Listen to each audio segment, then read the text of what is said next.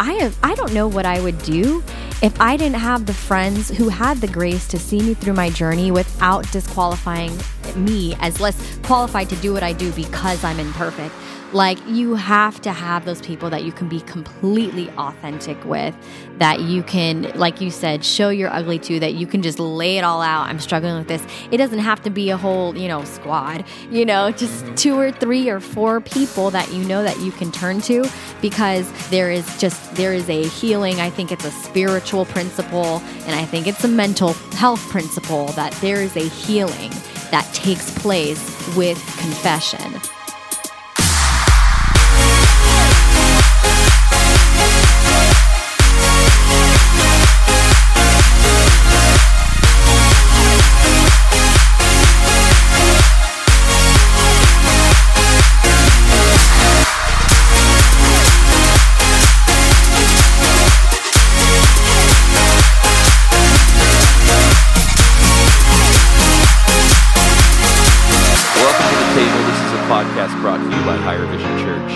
Here at the table, we believe there's more that unites us than divides us. My name's Sean Lochi. I'm the creative pastor here at Higher Vision. With us, we have Anthony Doris, who's our group's pastor, and we are with the wonderful, incredible Brittney Moses today, talking you. about mental health and anxiety. Um, I know this is a very touchy subject and very sensitive, and for some of you listening, there was even an incident in uh, the last couple of weeks with Pastor Andrew at Inland Hills Church, and uh, for those of you who know or do not know, he's a pastor who ended up taking his life. And so, first of all, we just want to send our deepest condolences to the church, to Kayla, to the uh, Yeah. family. We're praying and thinking for you, thinking about you every day. And uh, we even had a conversation. We actually had scheduled this uh, conversation before that incident took place, and we were talking about is it appropriate to have it? Is it appropriate to discuss this? And uh, just feel that now more than ever that conversation needs to happen within the church and so Yeah, that's the point of this podcast is to go into places that are tough to talk about that are difficult but we know there's a necessary conversation so if you got about an hour stick with us we're glad that you're here and welcome to the table Yeah. um okay so brittney Yes. we're so glad that you're here with us Thank Uh, you. I'm so glad to be here. Yeah. So give us a little bit. So you're studying right now clinical Mm-hmm. psychology, and you are primarily focusing on how that intersects, how that intersects with uh, um, mental health, with Yeah. faith. Yeah. So give us a little bit. Tell us a little bit about that. Yeah, this is I really do believe a calling that chose me. Yeah. but um I I just I've, I've been involved in ministry a lot in my life. I was a church kid. I was raised in the church, kind of fell away as a teenager, came back, and was back involved in ministry and church plants. And um, one side of my experience was that I was running into a lot of mental health issues in the church. I remember being a part of a church plant, and one of the youth, the young boys, was having suicidal thinking and ruminations and you know the pastor kind of telling me hey why don't you go you know talk to the kid and his parents and pray for him. And i remember in that moment thinking oh gosh i, I don't really know what to all of what to say all of what to do. You know even though when i was a teenager i struggled with suicidal ruminations myself um, i went to the you know the automatic kind of church uh, we'll just we'll pray for them which don't under I don't underestimate the power of prayer. Um, but it was a light bulb moment for me where I realized that we don't have the tools to deal with these hard issues. Um, And so that was one. And then also throughout my life, I had episodically struggled with anxiety and depression. Anxiety is something I'm still continuously managing and overcoming to this day. And I just felt it I, so heavy on my heart to be the I want to say be the resource that I needed during these times. I remember feeling like I wish I had something to help me in my recovery, um, something for others in the church like me who need recovery, but want it to be based in Jesus because He is our source, you know. And so that's how I went on awesome. to create my app and I started a blog about it and it Yeah. it went viral some of the things and I was that showed me like this is a huge need this is a huge conversation that needs to happen and Mm, Yeah. also went back to school for clinical psychology cool. knowing this is exactly what I want to do. Yeah. So yeah. And it's absolutely, I think, a conversation that we need to have in the church because it's Yeah. been for a long time, and even still to this day, a little bit taboo. Because I think of what you just said is we we have an idea which is true that God can heal anything, and it you know He's Yeah. a divine. He is peace. He is comfort. Um, and sometimes I think we can, although that is true, we can forget that we have to process things on our. And He's given us a brain. He's given us a, Right. an approach Right. to Right. learn these things and figure out how can we find balance in our life and be good, you know, honestly stewards of our emotional state. And so I think those two sometimes can be combative against each other if we don't find that balance and find that line. So I think it's great how even I was just reading on your blog how you're saying you you want to find the balance, you want to find the intersection of those two because Yeah. it is there. And so, um, and you have a son as well. Yeah, I have an eight year old son. He's, oh my gosh, he's almost going to be taller than me. I think that's so crazy. Um, but yeah, I have an eight year old son, and it's, I am a single mom. It's Yeah. me and him, and it's wonderful. And we've been on this journey, this crazy journey together. And just, I love seeing how God is growing us together and individually and what he's doing with our lives. Now is he into Fortnite or anything? Along Oh, those he's a lines? Minecraft kid. Wow. It's insane. it's insane. We went to a Minecraft convention. Oh, there's a Wow, Minecraft convention? Yes, and it's touring. And there was one at the Staples Center. And when I got there, it was like a mini rave for Minecraft kids. It was insane. I was like, this is a thing. so but I do know. Fortnite's a thing. He hasn't gotten into that yet. Yeah. So my nephew, he's 11 or 12. I think he's 12 now. And I was just with him this last week, and there's like dances. It, like Oh, you I've know, heard like, of Yeah, that. it's a it's a whole culture, I- bro. Dude, I'm so it's like, a whole culture. So like they have these dances that everybody does, like the scissor dance, all these. I don't know floss? this. The floss. Oh, I know the floss. It's- I can do the floss. You can do the floss. Yeah. I cannot do the floss. Like it's so it's so weird. And my son just started doing this. I have I have a 12 year old son. Okay. just turned 12. He is crazy. He was crazy about Minecraft. Yeah. Now And he's switched to crazy about Fortnite. And so it was really crazy. And he just started doing this dance. And he was teaching his sister. I was like, "What is that?" He's like, "It's Fortnite, Dad. It's a- this is a whole culture know? now." Like I'm just like, "Oh my goodness, Mind blowing. it's crazy. It's crazy." I don't know about your son, but my son doesn't watch TV like I used to. Like when I was a kid, you would Uh-huh. watch cartoons and you had your favorite cartoons. It's like, no, he has his favorite games and YouTubers Yes. with YouTube games. is It's a a whole thing. different, like, it's a whole different thing. Yes, yes. They have their crazy YouTube. Your kids aren't at this point yet, but they want to watch YouTubers all day long. All day. So daily bumps Yeah. is my my son and my daughter. They love them, and they like have millions of followers. And so It's true. Yeah. It's a it's, a new stuff. Uh, world. Yeah, that's a whole new world. I've like, well, I think even for us growing up, I mean, like we had digital technology, but it wasn't, um, you know, as we as even like so. I had, I have some um, sister sister in laws who are, you know, getting into 18, 17, and they are in like their life was built in technology. The idea, Mm-hmm, I remember for me, like there MySpace came around. Of Tom, he was my friend. Yeah. He was right? everybody's first He's friend. The very first friend. so funny. Um, and so, you know, but I remember basically actively choosing to be in that. And now you have children. Now even you know my children as well. Like I'm posting a photo of them, they're in this digital space Right. before they even you know. And that I just wonder a lot, like how does that impact? Our anxiety, how does that impact? You know, where does social media find that line into it? And I think, I don't know if you have any thoughts or anything you've read up on that or uh, Yeah, I mean, I social media is one of those things, uh, like most things, where it is a tool and it depends on the user as far as how which way your mental health goes. But I definitely do believe that um, the way social media and the internet was introduced to us escalated and took off faster than we gained the skills to healthily cope uh, with and adapt to being in that world. So it's almost like we are mentally, we are now mentally trying to catch up with this big world that took off, you know, um, like I said, faster than we kind of really thought about and processed and put the skills in place of what to do with this new world. So, you know, it it depends on the user, but obviously like it can have a great impact on your mental health if you're comparing yourself to other people's lives, if you're not keeping in mind that most of the time what people show you is what they want you to see. And I do that. You know what I mean? Because not everything is meant for everybody. You know, not everybody, when I'm processing things or going through uh, maybe issues with anxiety or have gone through an issue with depression. I, I personally haven't posted it. I think that would ring true for a lot of us.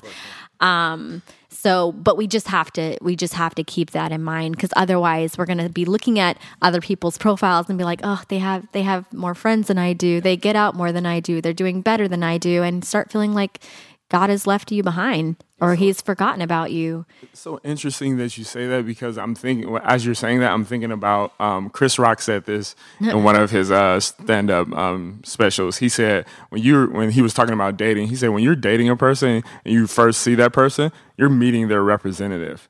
You're not really meeting Oh, who the real that. person Yeah, is, right? yeah. They're putting out their best foot forward, you know what I mean, until you get to know them about a year later and then they show their true, true colors. But the thing that um, social media has done, you never get to see these people true colors if they can just stay behind a keyboard. You know what I mean? And so, how does that affect someone? Because, you know, when we uh, socialized back in the day, going to school, you can put that first foot forward, but then sooner or later your true colors are going to show because you have to actually be in front of the person. But what about, you know, you you're able to hide behind a keyboard. How does that affect these kids and not Yeah. getting them out into being in, Yeah. you know, social in the real world? Especially if you're a teenager. Yeah. Especially if you're a teenager, yeah. because that's such a stage where you're trying to figure out your uh, own identity and worth. I know it was for me. And so now you have this added component of the internet that you have to battle with. So now you have this double battle. And I mean, I can only imagine like when I was a teenager, we didn't have Instagram and Facebook. All we had was MySpace. Um, and all you had to worry about was who was on your on your top ten. Yeah. You know? That was stressful. That was stressful. Like, oh no, you're getting bumped this week. Top 10. I you're forgot about the top 10. Wow. Interesting. yeah, so it's um it's tough and uh, you know we have to have conversations Yeah. with our kids about it I don't know if you do. You guys watch the show Black Mirror? You ever Yes. i did, Did- have you seen the social media? one? yes with Yes. the with the Yeah. stars Yeah. Yeah. And if you haven't seen that show and you're listening, I mean, um, there's some weird Black Mirror shows, but there episodes, Yeah. but there's one Right. on social media Yeah. that um, I when I watched it, it was just kind of like I know that this is supposed to be in a you know depiction of the future of what you know right how we you know how we could end up, but that one to me is like that's not ending up. That's real. Like It's real, I see. That's Yelp. that, yeah, I mean, like you, know, live and die. affects on it. your business. It's crazy. But even more so than Yelp, it's almost like your social profile is your Yelp. Yeah. And so Yeah. interactions now, I- and I never had this growing up, but you know, I, I think even more so now than ever is people.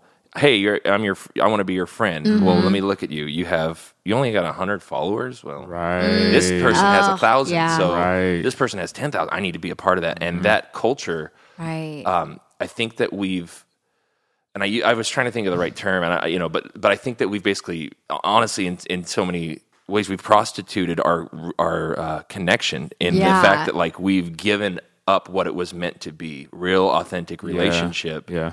What connection was meant to be of this beautiful thing. Uh, where it's life giving, it's you feel a sense of belonging, and we've just let that go. Yeah. For now, we uh, you know we just want that quick dopamine. We just want that quick, give me a like and good, and I'm on. But we're actually not getting the thing that we were meant as humans to to have. yeah And so this, I don't know, social media, is, it's at this weird crossroads where it's like, I think in the beginning there was some health to it, mm-hmm. but now it's, it's just the whole balance thing of it's gone so far the other end to where everyone has, um, and it's a good way to communicate. And if you leave it, like what you say, you leave it at that tool, then it's good. Yeah. Um, but when you start to let that be your main source of connection with humanity, you're going to eventually find that you don't actually have that connection with humanity because it, that's it's not good for that, you know. And you can't Yeah. have the look a person in the eyes and Right. Yes. some of that stuff, you know. And so I think we have a um, a generation that's growing up that if that's not balanced, that's what's lead, in my opinion, leading to such a big rise in Yeah. anxiety. And um, you know, we mentioned Pastor Andrew in the beginning of this whole thing, but even more so, yeah it, you we're now seeing it in church. And I'm not saying this is Yeah. this scenario by any means, but I'm just saying within the church culture now there's a rise of churches looking at other Yeah. churches and Yeah. uh, people, leaders in a church, and pastors. How many followers do I have as a Christian? You know, and Mm-hmm. it's just nothing that God desired or meant for us to have. you know? I agree. Like I like what you said, and you mentioned it too. Just this facade of of having a relationship when you don't.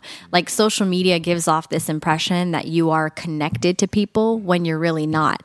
It's like you when you see you know the families of your friends or a person posting just updates with your life, you feel like you know what's going on with this person, but in reality, that person could be struggling with depression deeply. That person could be about to take their life. That person could be struggling with anxiety, and so you know, you're we do have just mental health general foundational needs of love support and belonging. Mm. That is some that is a real need that we have and we have this facade that we're meeting it through social media but we're not and even like chemically if we were going to to go to like the neurological level when you meet with a person in person and you're looking them in the eyes and you're having you know hugging them touching them whatever it releases like oxytocin in the brain you know and that's a real um, connection. And so it's uh yeah, it's it's kind of um it's like yeah it's a fake Yeah. kind of. And so we have to realize that. Yeah. We have to, and then I think we're lazy. I think it's easier Mm-hmm. Yeah. to scroll down your timeline and see how people are Absolutely. doing and like send a message rather than to get true. up. Yeah. Look, sometimes, some days I don't want to put on jeans pants. like we all have those days, Just gotta it, you know, but you got it. Then you have to get up and you have to get dressed and you have to drive somewhere and meet someone and sit with them. And Mm-hmm. we just have the kind of the luxury of not doing that by just checking online. But we really, Yeah. we need it. need it, We yeah. need it. Um, it would be healthy for us to even create an intentional habit of saying, I'm going to meet with three friends this month. I'm going to sit down and, and make that a, an actual thing because it does help your mental health. And a lot of research has, has shown that people that have meaningful conversations, uh, they did studies, people who ha- have sit down and have meaningful conversations are happier and more fulfilled um, than people who kind of have these surface level, Yeah. you know, talks and don't really connect with anyone. That's so interesting because um, when we started talking, this podcast was kind of born out of us having a two hour conversation I love it. with each other about politics, about Yeah. race, about all these things that's going on in the world. And we just had this crazy conversation. And it felt so good at the end to talk to each other and say, man, we disagree about a bunch, but we agree on a lot too. And we agree on, you know, one thing, the biggest thing is that Jesus is the answer and the church can be the answer for the divide we have in the world. And it was just so great walking away from that conversation. And I'm thinking as you're talking, you know, walking away from different gatherings I've been to, um, you know, we just, my wife and I, we would just say, that was really great Yeah. to see all of them. That was really great to hug them and to find out how they're really doing. You know what I mean? So I can attest that. It feels so much better than just kind of scrolling in my timeline. And it does. It takes energy. I mean, like even one of the things that we're right now, even at Higher Vision Church, but just the church in general, is in the. I think that we are all trying to figure out how do we make sure community stays at Yeah. the at the center of it all. And I love that we're doing more and more groups and circles, and mm-hmm. that is the, the culture here. But even that takes energy. It takes, you know, I'm going to have to block off time. I'm going to have, and in a busy, Yeah. you know, life is busy. I feel like California life is busier. Yeah. I feel like um, L.A. California life yes. is like high, you- pa- you- high paced. Yeah, it's fast. I mean, Yeah. it's it's funny. I was even just up in NorCal this last week, just on vacation, and it was just like everyone's chill. Even for and California is not chill. Like Yeah, it's yeah. Right, and so I, right. but I think in LA, you have to be, you know, you you're gonna have if you want to make community as a priority, you have to number one put aside like there's the beach, there's Disneyland, there's every museum you've ever wanted, the best food, Yeah, and then if that's all done, go camping, go to the you go hiking. Like there's everything's awesome, right? So Mm-hmm. um, you have to say we're going to bring people along intentionally with that, or I'm going to put that aside for a moment.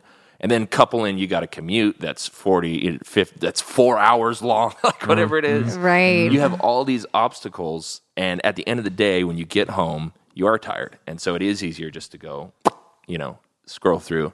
But it's all that reason why you have to keep it in a place of priority, because if you don't, you'll find you'll go months with that, and then end up just in a place where you feel alone, you feel Yeah. isolated, and that's when all of the mental health stuff starts to creep in. in You know, in my opinion, and you see anxiety rise, and you see depression. And so it's it's interesting because the church is like the solution for this, where you have community, you have people finding Christ, you have um, authentic community. You know, not forced, not fake, but real people caring for each other, regardless of race, uh, you know, gender, where you come up, where you've been grown, any any your entire background. People are coming together and you know celebrating a unified Savior, and so in some ways it is the answer in most ways but i do feel like even and maybe you could share a little bit of your experience but um, there are some stories in church where it has people are afraid to go because it has caused anxiety for them and it has caused mental health issues. And so a, a natural response honestly you know when you have that is to push away and say i want nothing to do with that. And Right. so the very thing that is the answer has hurt people and so they're it's pushed away Yeah. and you know i think community is in the center of that but yeah. By the way, have, did you guys know if you go on your iPhone and you go to the settings and you go to your battery, it will show you how many hours you've spent for the day or even for the week on certain apps? that's awesome I found out that Instagram was my part time job. Wow. No, literally. I think I spent like 15 to 20 hours total. Did you too? I was like, that was a that was a that was a light bulb moment for me. So I was like, whoa. So I guess I, I'm just gonna be transparent here. So my friend Matt, Uh-huh. he um he's into gadgets, um and so he told us he told my wife and I he said I found this app that will show you every moment you spend on your phone, and so it's called Moments. So and um, here's here's my moments. I'm showing it, oh man and so my moments are like I spend Wow. so much time on my phone. Mm-hmm. It's like Yeah. nine, six, five hours a day yeah it's crazy. You know what I mean? And and it's just, and it's everything you do on your phone, whether it's, you know, reading my emails or checking the groups on online, whatever it is, you know, work, but I'm on my phone Yeah. too much. And I even told my son, like, you know, tell dad, like, hey, dad, get off your phone. You know what I mean? Like, you know, make sure I'm paying attention to you. your phone's ringing right now Yeah, I know. That's- It's- it's- As we're talking. it's it's crazy, but it, it goes back to the facade thing. You know what I mean? Like we're um we're we live in LA, so there's so many communities. I feel like we're inundated with a lot of communities. You know what I mean? There's so many communities that you can be a part of. Like my kids, they act. And so there's a community that you can be a part of, like you know, you know, people who know about going to auditions and knowing how to book commercials and all those kind of things. But those things are like really fake. You know what I mean? We know each other kind of like on the surface, but they're not real. You know what I mean? And so I find myself trying to dig through all of the communities, to trying to find the real community that can really. Um, Pastor Randy says this that I can show my ugly to. Like I can tell you things that I'm going through, and you won't judge me, but you'll help me. You'll walk with me. Those are the kind of communities that are important to me, and I'm trying to you know wade through all those facades to get to those real communities. I think that with church, going back to what you were saying about feeling maybe pushed away or judged by certain communities, that's tough because I, I had experienced that at some point in my walk as a Christian, as a Jesus loving, like on fire for God Christian, you know, encountered a church where, you know, there was you know, just kind of toxic things like gossip and judgment and things. And for a brief period, it made me like want to take a break mm, from from church. You know, so I can only imagine someone who maybe isn't full fledged into their walk with Christ or is just now discovering him and then experiences that and being so easily turned away. So, um, you know, I love the analogy that it's not us pointing Jesus to the cross, pointing people to the cross, but it's us saying, let's walk together to the cross where it's we're all you know broken we all have our issues and we're we're walking to Jesus together and i think that if we can adapt that more of that attitude more of that culture because it is biblical you know then we'll be humble you know enough to um not make everything a a faith issue an assassination of character Yeah. in the church. We're just too quick to to do that, and even to ourselves, though. Yeah. You know, like where when something's wrong with us, if we're struggling with anxiety or whatever, it's um us having a a faith issue. It's us having not being Christian enough. Um, you know, we just I think we need a clean slate with how we're talking about that and how we're thinking about that. Yeah, I think. Um, they, so when you in so tr- community is messy. Like you just got to put out like your, your Any deep- community your deepest sense has- of community, yeah. even you know family is it's you make a commitment and it's messy at, and it's brutal at times, but you you know you say I'm going to stick it out and be with him, and um, I think that there's it's always that balance of you if you're going to enter into community, you know you're probably going to be hurt. There are going to be things that come up, but it doesn't mean that you're not loved. And I think where we need to really look is as leaders and pastors and myself in this pot, like we need to be okay with community being messy. Mm-hmm, we need to be mm-hmm. okay that it's we we can't control it. Like if we right. the moment that starts to become a thing, we are interjecting ourselves into something that God was is the only person that can do that. And we are actually, you know, we could be messing up what the Holy Spirit wants to do. And so, just like what you said, is I think mm-hmm. the more that as leaders and pastors we can get out of the way, and rather than you know, and I'm not, and I say this in with all love and respect, but sometimes almost get in between the cross and people, to where it's like we're here to give you to, mm-hmm, to mm-hmm. be the Jesus. We step out of the way and say we're a coach, we're here to point you to the cross and yeah. cheer you along your path to find that. Yeah. And here to answer anything you need and be there for you when you fall, cheer you when you, you know, when you rise, but never push you away. And I think unfortunately there has been some things within the church where when somebody doesn't operate in a way that the leader or pastor sees, they kind of push away and outcast and which like what you're saying, almost demonize what that person has gone through yeah, um, quiet, subdue, all that stuff. Which for men- mm-hmm. dealing with mental health is the worst things. Like, I mean, yeah. I, I, don't, I've I don't have a study I can quote on this, but basically the the article was saying how um, if you've gone through a traumatic experience, just verbalizing it makes your brain connect and move past it. But yes, but often in a church, if the traumatic experience, it's like let's just push that to the side, and so then a person's told to be quiet, to not deal with it. Mm-hmm um, I've even seen sometimes a person in a healthy way wanting to just talk about what they've gone through in a traumatic way, being told it's gossip, it's slander, you know, but they've actually right. gone through a very traumatic experience.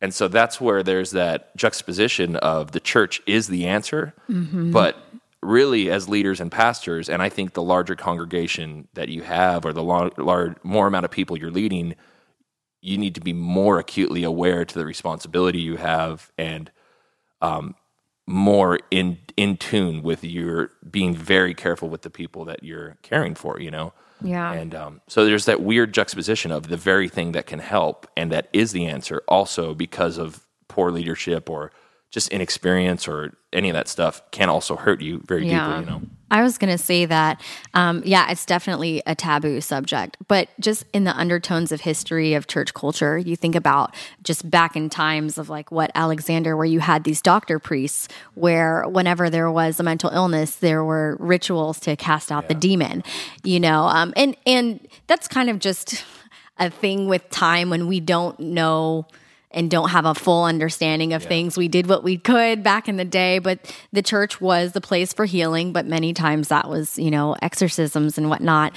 But even with, you know, um, you think about the Hebrews, and a lot of times they equated illnesses to um, God's sin punishment or, you know, coming from God's wrath. I think it was in I think it's John 9, um, where Jesus sees the blind man and the, I think it's Peter, one of the disciples ask, you know, what did this, what sin did this man or his parents commit for him to be blind? Yeah. And Jesus is like, neither him nor his parents committed a sin. This happened so that God may be glorified. And then he heals him and then God gets the glory from it. And so there has been this historical church culture kind of undertone that when there's an illness or when when there's i don't know something like depression or whatever it's you know it's a result of sin it's a result yeah. of god's wrath it's a result of somebody doing something wrong or something being wrong with someone's faith and so um, because we take this uh, 100% spiritual view where everything is a spiritual everything's a spiritual matter and things don't get me wrong i do believe mental health and mental illness is so intertwined with spirit with you know your faith um, for sure. But my whole i guess goal and the things that i do and the things that i write and present is that we as a church take on a holistic perspective because we are we have mental health we have social health we have physical health and obviously we have spiritual health and it's all intertwined together. And so um, we just have to be more um, well we just we have to be more integrated because um, you know, there are different reasons people have mental health issues. One could be they have different bio, biochemical levels, you know, just things such as if you're low in serotonin in your brain, that could cause you to have more anxiety or more depression. Or if you have an underactive thyroid that not as that's yeah. not producing enough hormones, that can lead to depression and a lack of motivation. So there are physical reasons for these issues and there are psychological reasons like what you were saying where it's like people try to bring up these topics and it's just like leave it alone for some reason and I've seen it so much and I've even thought this way as a Christian I've come to Christ I've been born again I'm made new Why the past is the past yeah. I'm a new creation therefore yeah. that's not a part of me anymore which spiritually and in sanctification he is renewing us but the truth is we still have a human experience. We still have these traumas and even though we are saved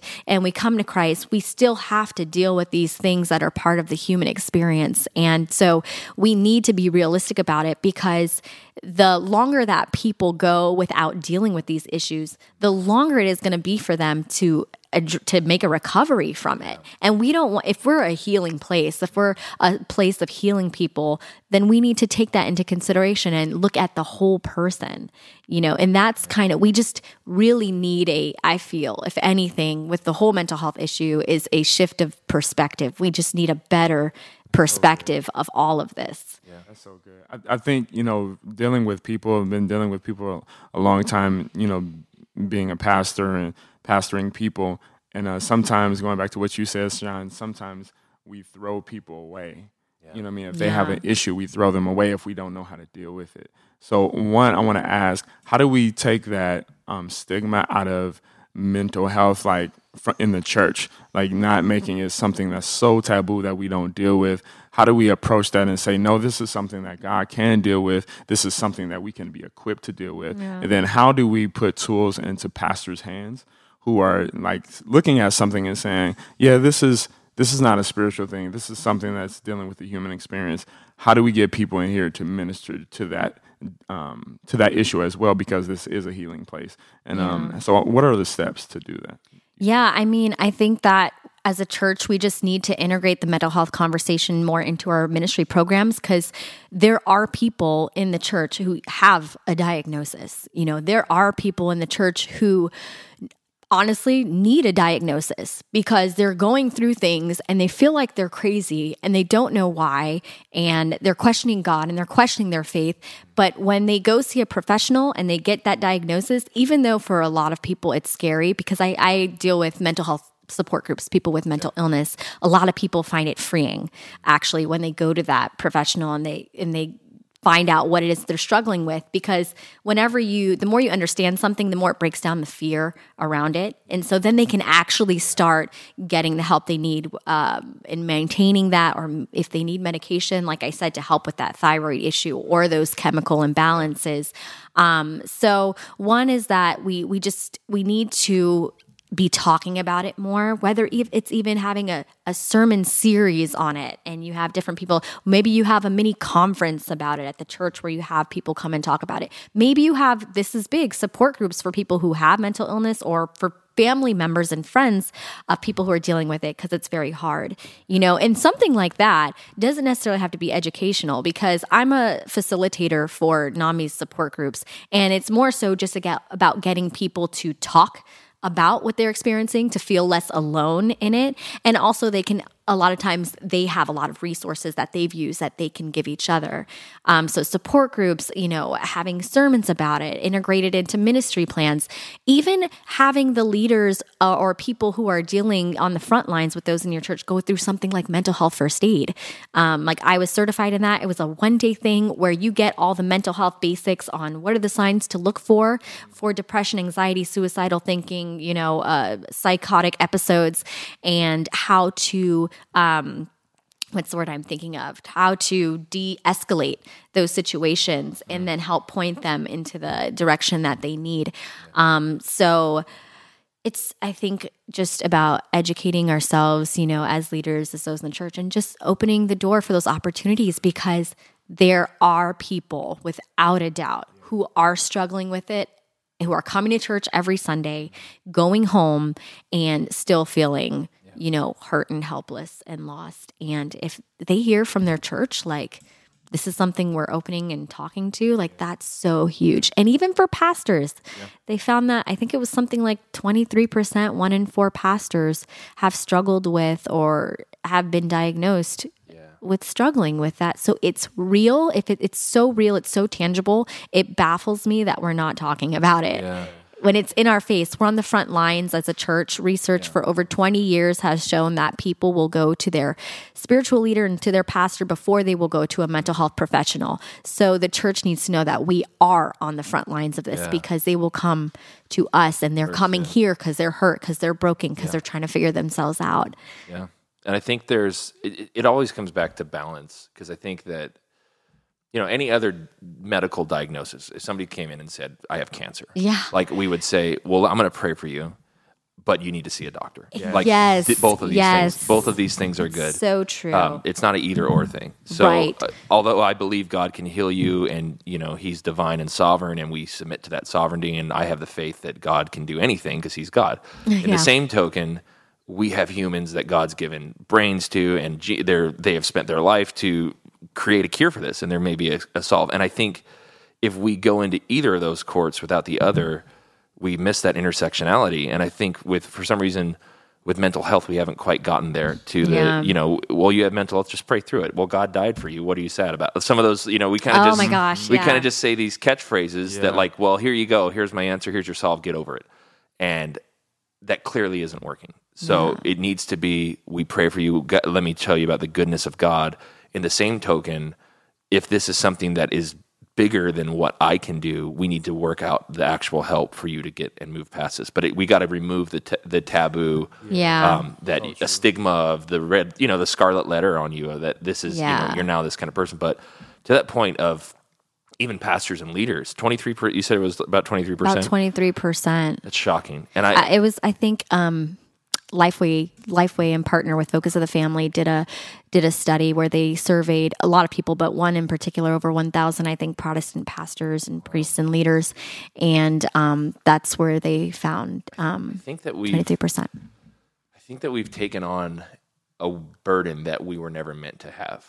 So there's been, you know, like when Jesus left, he said, "Go and make disciples of all mm-hmm. nations." So this is a tangible I don't want to say easy, but it's a it's something that I can say I can do. But we've kind of taken on the mindset of it's my responsibility to change the world.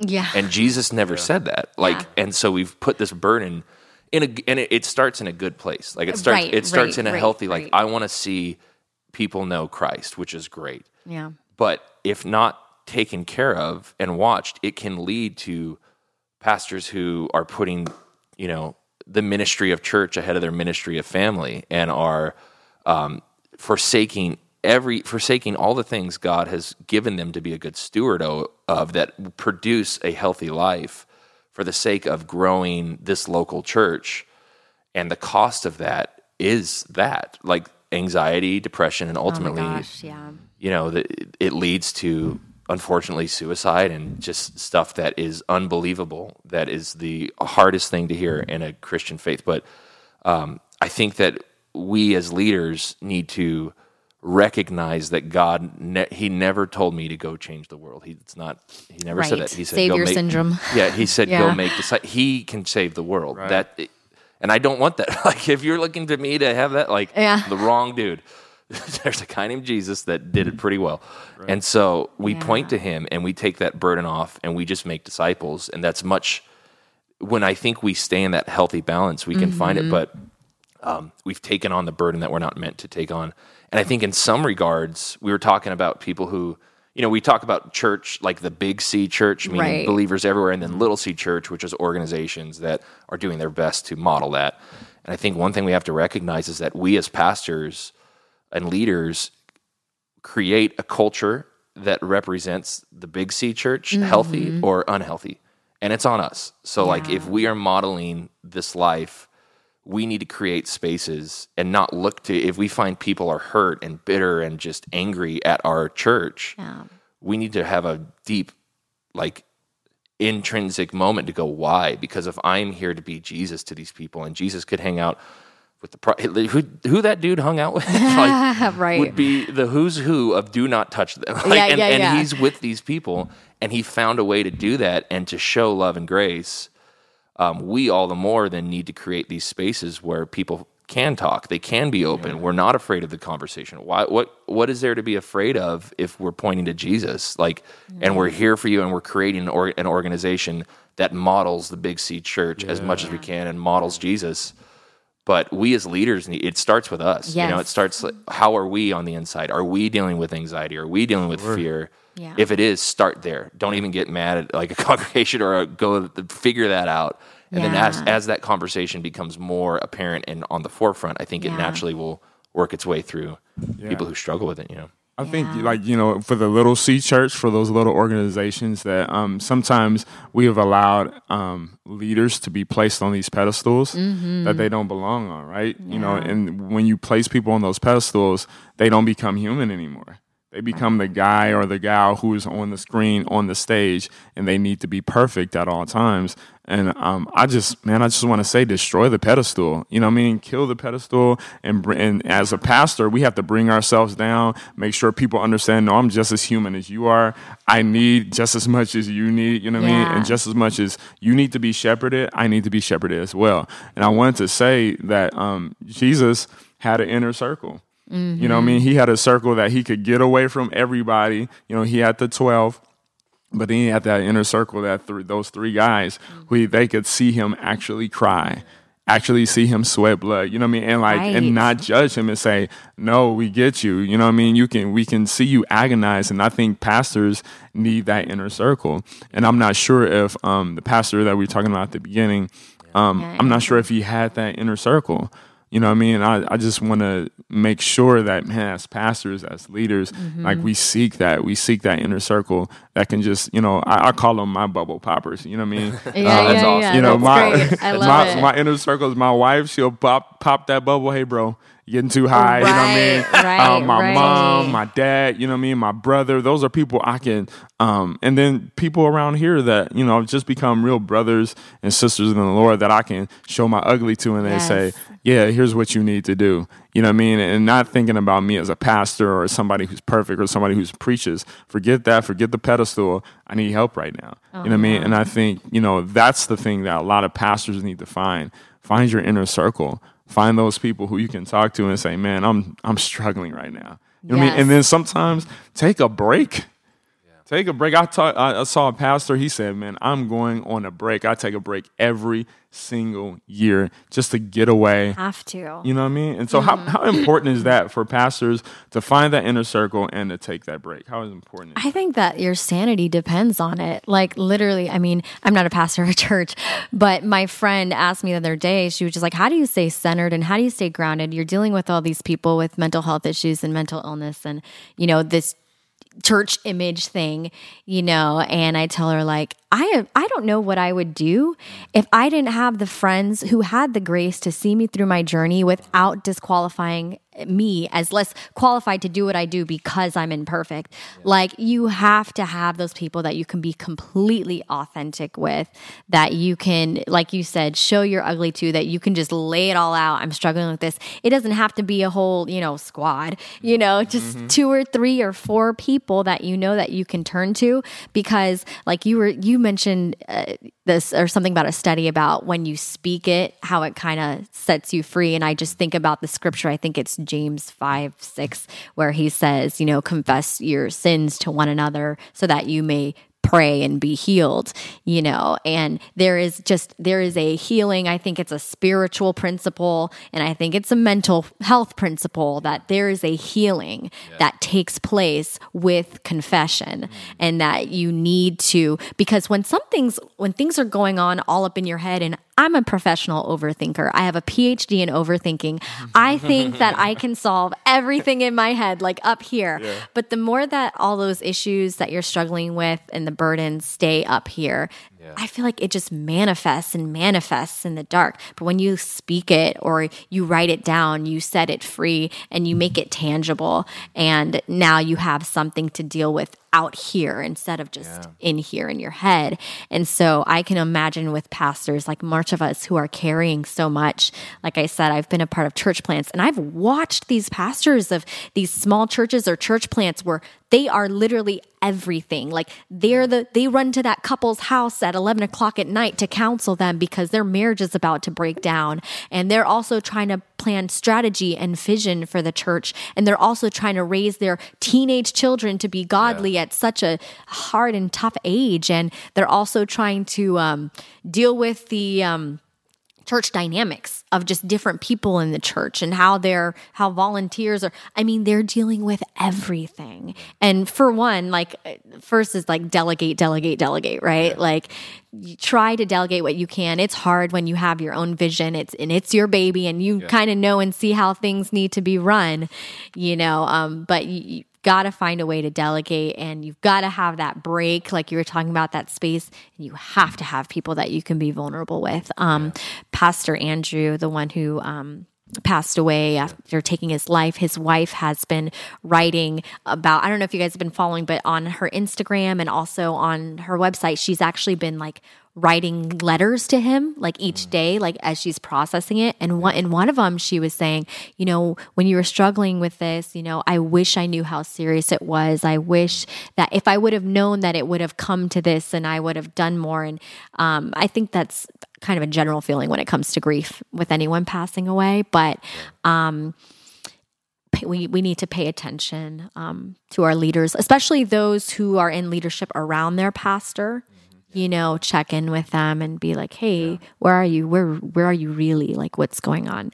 You know, because just having someone who sees you, who really sees you is freeing. Yeah. yeah. And it comes back to I mean, we kind of talked on this in the in the beginning, but social media and all that of just we have to like you have to have that inner circle. You have to as a human. It can be in your family, it can be in friends, it can be in a lot of different places for those who didn't have family growing up.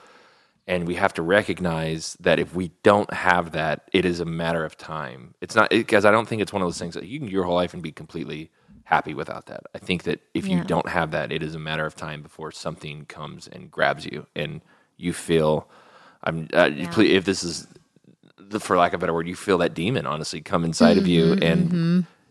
that could have been avoided with that close knit circle of people that you know you can be completely transparent. You do not have to worry. And then in the same token, um, we need to be people if we're in a great mental health place to model that and be that yes. transparent. Like you can be completely who you are around me, and you're not going to be because honestly, I, I have seen it even in the past where there's leaders or people who will say I you can be completely open. And then when somebody is open right, right. it's like used and twisted and yeah. it's ultimately the bottom line is it's just bad leadership and it's toxic leadership and it can act but i've seen it take people who um, maybe even are struggling and having questions and trying to figure out something in a mental health space and now it's pinned against them. And that's just like the for somebody who's already dealing with something and then they don't want to talk about it ever again. And the idea of church and the idea of the thing that can help them, they're so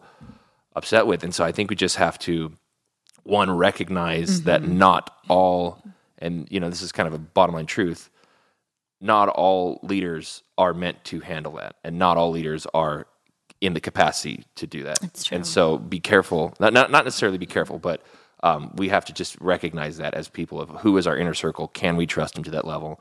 And ultimately know that it's my choice and it's my decision and it's my emotional state that I'm taking care of. And there's nobody that um, should feel that weight or feel that responsibility. So it's my decisions of who I'm sharing with. And I recognize yeah. if this is not helping or, or it's hurting, I'm okay to move away from that. But it doesn't mean I close that wall up and never open it again it means I need to find the healthy place, and that that could be yeah. a ton of different things, you know. But on the flip side, I have to say also, we have to stop turning people into projects because I have been on both sides of the fence where I went to someone and then I felt like a project. And when you feel like a project, it feels like, oh, healthy you and struggling me. Like you're in this place Yep. guiding me and I'm in this broken, weak place. And even though that's true, a person might be in a healthier place than you Shouldn't feel like yeah. shouldn't feel like that because it's just it's it's undermining to your own recovery as well. It's undermining to your own ability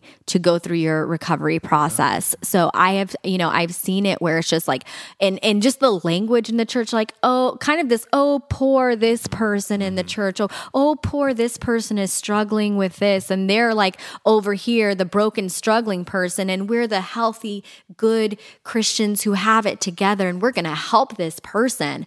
And it's like that is such an unhealthy mindset and it's unrealistic because we all struggle with things. But uh, the other person on the receiving end who needs help can feel that. They can feel that kind of, I'm the project, I'm the needing fixing. I mean, I remember going to a pastor and his wife once, um, and uh, it's having struggled with something and it's like okay well you know we're going to meet monthly for this and you know we're going to check in for this and you know or i remember one time at church i ne- i didn't go to the altar that time for prayer. I was just kind of sitting taking in and it was like, why didn't why didn't you go to the altar for prayer? You know we know you're struggling with this.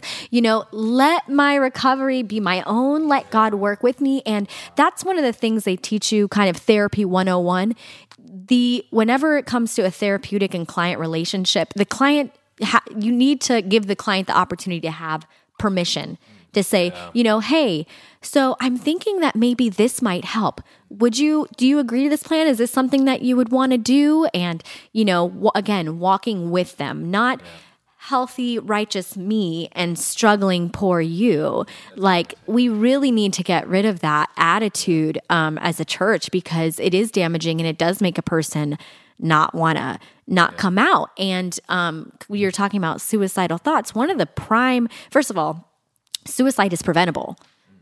It's preventable. The signs are there, you know, and the person is giving off signs, but we're either not tuned in or we're not taking it seriously or they're going through it um, alone, very alone. And so talking about it, being open about it, that is that's going to be a big solution solution for us, but we in order to do that, we have to we have to walk with people, not like like I Oh, said, we have to get rid of that attitude of that will turn people off from feeling like opening up. Yeah. I think it just goes back to that idea that we have to be the coach on the sideline. Yeah. You know, I, I try to model that. I love Pastor Jared models that so so well. Like, Yeah. just um, being the coach, like taking off, take me off the pedestal because he and it's I am encouraged to see. And there's a, so many pastors that model that so well. Yeah. There's a, the, Yeah. the plethora of out there, but it's um, we just have to be mindful of that. That as leaders, and I say pastors, but if I'm saying pastors, I'm meaning anyone who feels a desire to help people find Jesus. So whether that's a leader or whether whatever world that's Mm-hmm. the in, even in, layman. in your work Yeah. environment, if you are carrying the call of Christ to help people find disciples or help help people become disciples of Jesus, we have to recognize we play a role in some regards as some sort of pastor, mentor, leader, whatever that title is, and we need to be acutely aware to these things that we make an impact in people's lives and we are representing our God. So the way we represent him is how people are going to perceive him. Yeah. And um, yeah, I think the more we can just come along the journey and remove those letters, you know, the scarlet letter on the person is vitally important because at the end of the day, you know, we are all sinners and we've all fallen short of the glory of God. And the way one person sins is different than the way I sin. But unless I'm perfect, which there was one man that was, um, Just there's one. n- there's one. That's the beauty of the gospel. That's it. Just one. Uh, unless I'm perfect, there's I'm only here to cheer you on and help give you advice and point you to that one person over and over and over again. There's a quote that I love. It's by Brene Brown. And she says, It's as if we've divided the world into those who help and those who need help. But the truth is that we're all both. and Mm. that's so great. I try to live by that Yeah. because we do that in the church. We do that. We divide between the people who help, the people that need help, the people on the stage, the people in the congregation, the people in leadership, the people in the body. Like we're we're all one, and we're all both at any given time, at any given circumstance. And when we realize that, I think it'll make us a little bit more humble and open and less judgmental to helping one another. I think it makes us more fruitful. Absolutely. You know what I mean? When it, when it, you know, I when it started stepping into being pastor, you know, people would come and say, "Hey, I want to be mentored by you" and things like that. And I used to Mm-hmm. get so nervous, you know, about like, what am I going to teach these people? You know what I mean? Like, you know, do I have to have a mentorship program? And what I really found out, um, what it's really about is just walking with people and letting them know, hey, I'm just as broken Yes. as you are. You know what I mean? As much, and I learned this from Pastor Jared. Jared he said, as much as you want to learn from me, you're probably going to learn some things you don't want to do too. You know what I mean? Yeah, and yeah. it was so refreshing to hear him say that. Like he didn't have all the answers, and I don't have to have all the answers. You know what I mean? And I told um one friend, I said, hey, how I do mentorship is we're gonna have a friendship.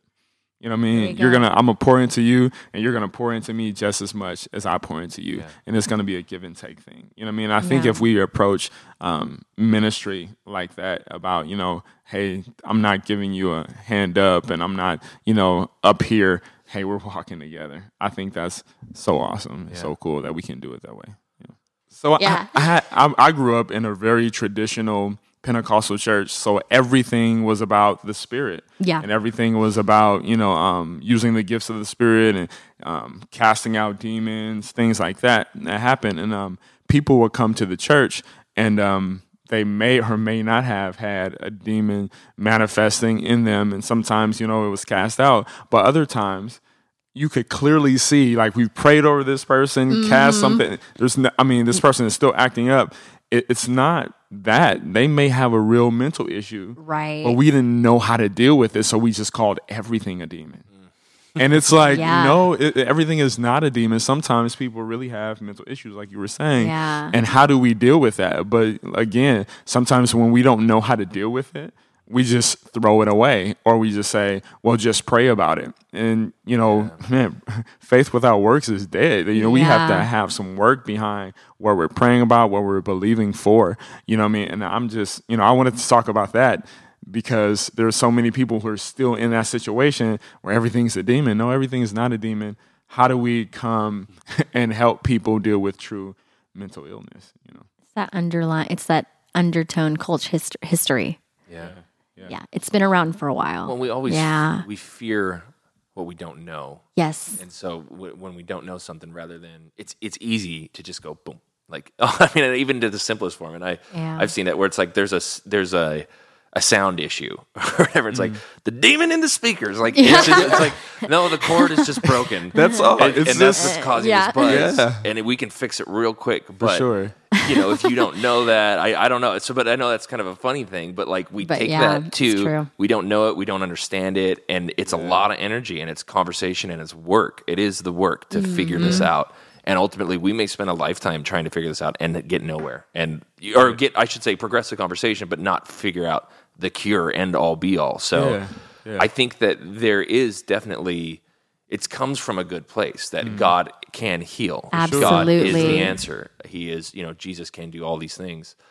But when we leave that with when realizing, okay, there is an actual thing that needs to Mm-hmm. be addressed here. Um, it's just the balance thing. I think it always. I find I find a lot God more and more. I find Him in the balance I than in agree the with extremes that. as I get older and older. And Yeah. I think this is definitely one of those, in my opinion. And I wanted to say, you know, um, talking about God's healing, we need to um, take the limits off of God because Yes. He just doesn't heal by laying on of hands or you know um, some miraculous way. Sometimes He heals by having people who are educated, Through people. Uh-huh. who have you know what I mean, who who know this stuff, who studied, you know what I mean, and can help with these things, and that's healing too. You know what I mean? And I think we need to recognize that and realize that and say that's not taboo to have a person who's educated, has a doctorate in this, and they can really help people in our church be healed. You know what I mean? I think um, that's something that we just have to um, put out there a little more. Yeah. Yeah, we just um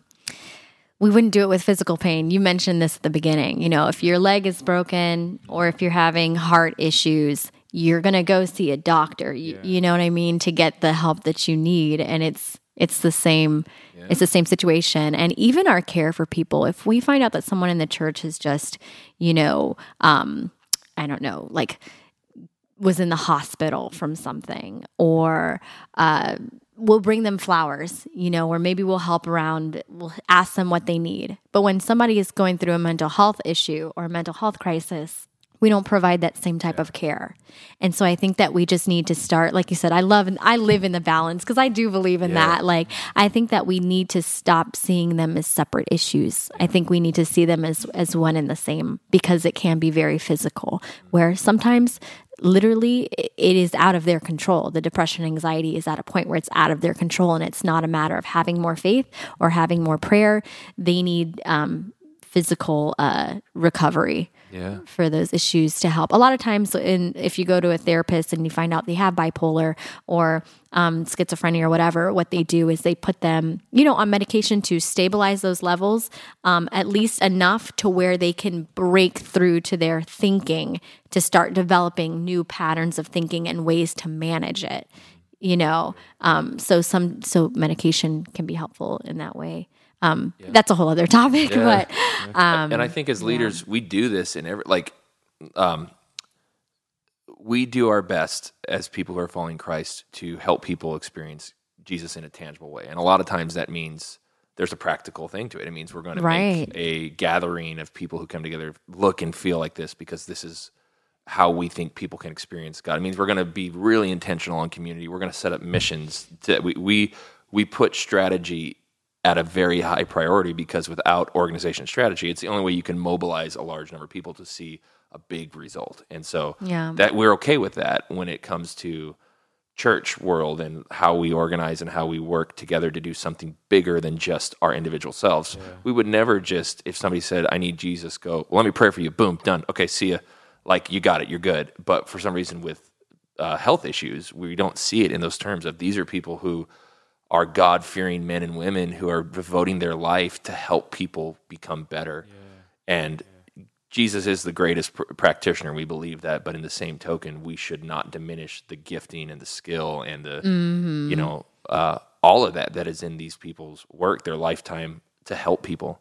Just like we do it in the church, we're we're putting strategy and Yeah. and thought into how, and uh, the intentionality can produce a great result.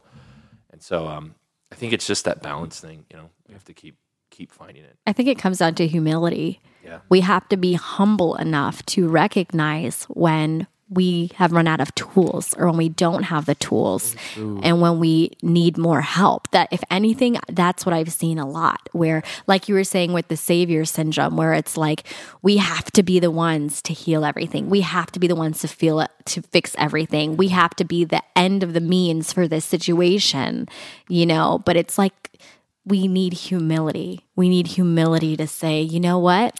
Maybe I don't know what's going on with this person. Maybe I don't have all the tools to help this person or even the time to see them through their whole journey. Maybe I need to turn to something else. Maybe I need to turn to more resources. Maybe I need to find out more about this so that I can actually be helpful, so that they can actually find healing and recovery.